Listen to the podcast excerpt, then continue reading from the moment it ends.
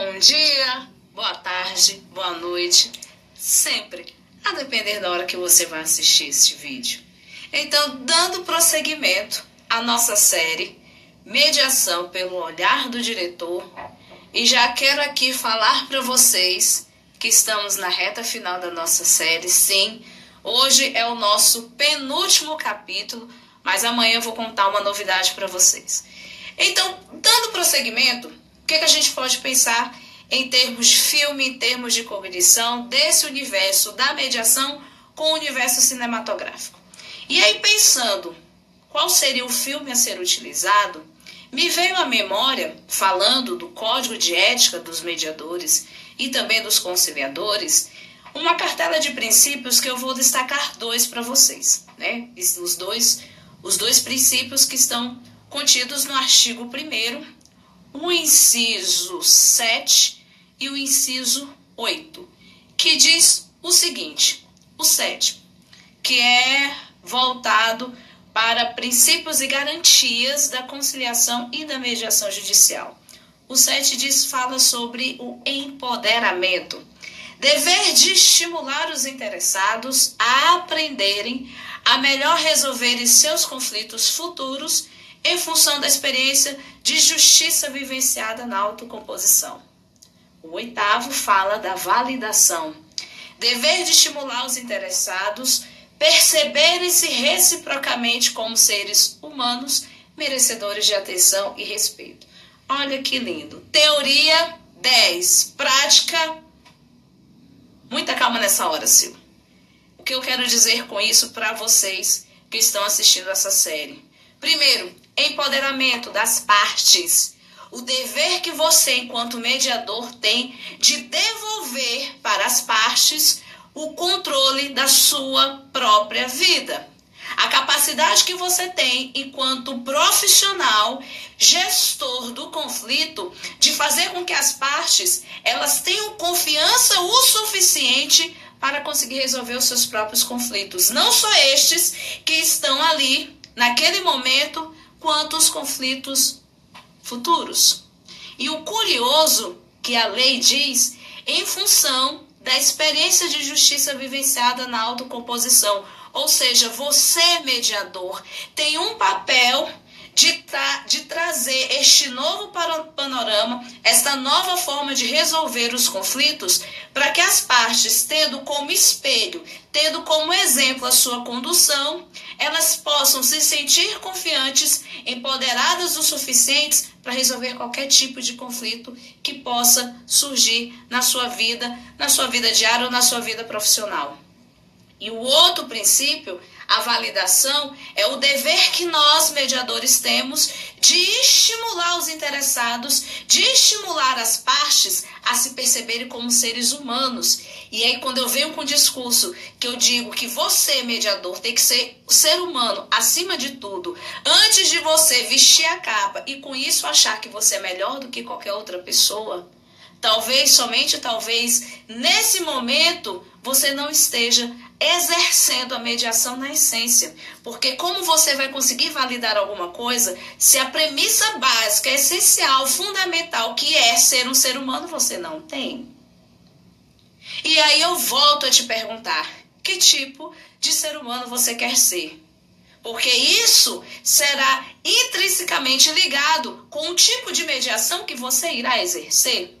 E quando eu falo que nós devemos ter uma vida em que nós não podemos julgar o outro e devemos respeitar as histórias dos outros, porque são percepções diferentes, e que nós não podemos de forma alguma impor os nossos princípios, os nossos valores, os nossos conceitos de certo e errado, muita gente fica pensando se você está no mundo imaginário quando na verdade eu estou seguindo apenas o que está preconizado na lei. E aí, quando a gente chega nesses detalhes de humanidade, de conexão, de empatia, a gente esquece. E começa aí, por efeito manada, do caminho mais fácil. Tem acordo ou não tem acordo? E eu te pergunto, qual é a finalidade de você buscar incessantemente um acordo dentro de uma mediação? É só para figurar de forma egóica em uma categoria de mediador que fez mais ou menos acordo?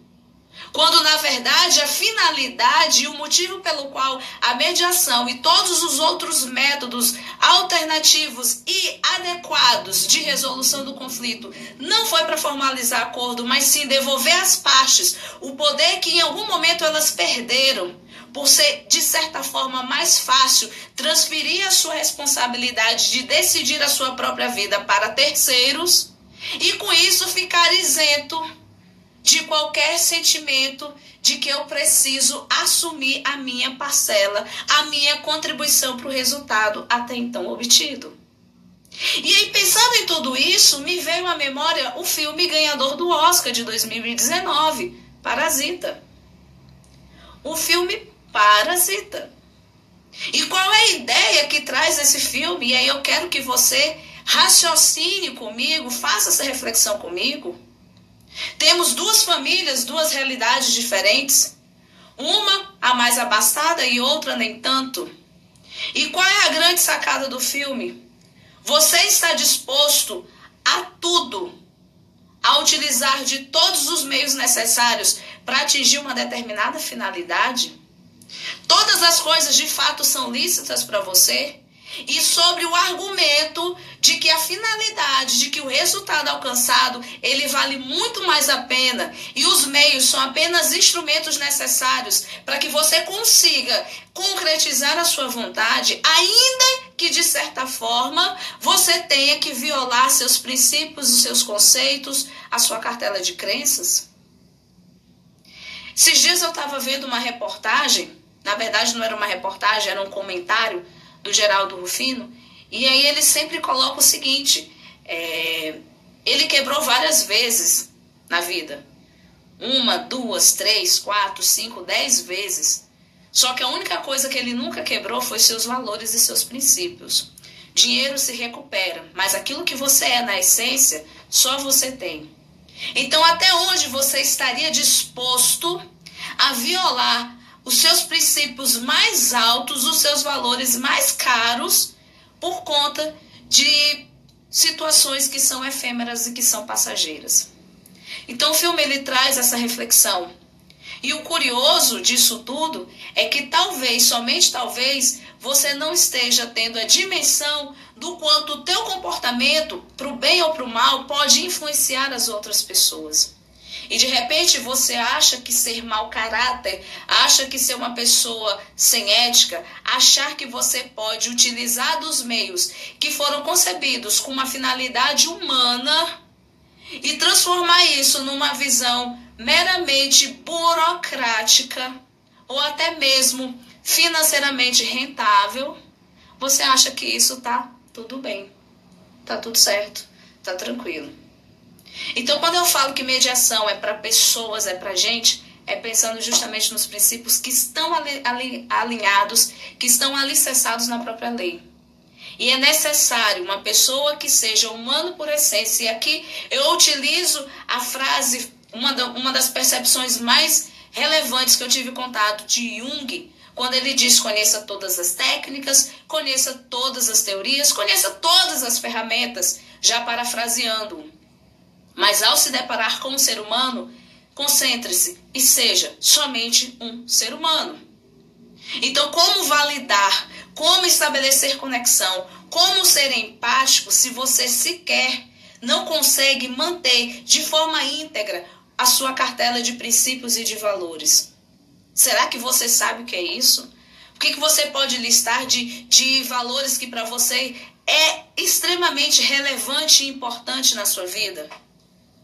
E como você vai passar essa verdade? Como você vai transmitir, ser esse agente pacificador de comunicação se você não se comunica com as pessoas? Se você sequer dá bom dia para a tia que fica limpando o lixo, se você sequer dá bom dia para o porteiro do seu prédio, não, mas eu sou um agente humano pacificador, fomentador da cultura de paz e você sequer consegue olhar para o lado. Você sequer consegue enxergar as pessoas que são diferentes. ou que talvez não tenha o mesmo estudo, ou talvez que não more na mesma casa que você mora, ou talvez as pessoas que não tiveram as mesmas oportunidades que você teve. E eu posso te falar uma coisa: diploma não significa educação. Diploma não significa a métrica, não, não é um critério objetivo para definir o quanto você é ou você não é ser humano. E para ser um ser humano, basta você viver, ampliar o seu olhar e conseguir enxergar o outro, a intenção positiva daquele comportamento, ainda que aparentemente possa parecer ser algo negativo. Então eu convido vocês a refletirem sobre este filme Parasita. Existe muita história, existe muito conhecimento naquele filme e o interessante, você pode, de uma situação ruim, transformar em algo positivo. E o quanto você está aberto a um processo de ressignificação da tua própria história, da tua própria família e principalmente dos próprios conceitos que você pode ter. Nunca é tarde para a gente desistir de um ser humano. E eu consigo alcançar, perceber e apostar que você pode se tornar a pessoa mais incrível do mundo Basta você começar a se olhar com empatia e fazer o seu automapeamento e descobrir quais são efetivamente os seus princípios, os seus valores e aquilo que você não está disposto a negligenciar, a vender em prol de algum conforto que é passageiro. Então, assim, no nosso penúltimo capítulo, nós encerramos o episódio de hoje e eu encontro vocês para o ápice dessa série com um filme que para mim foi um marco de vida. Aguardo vocês até amanhã. Tchau!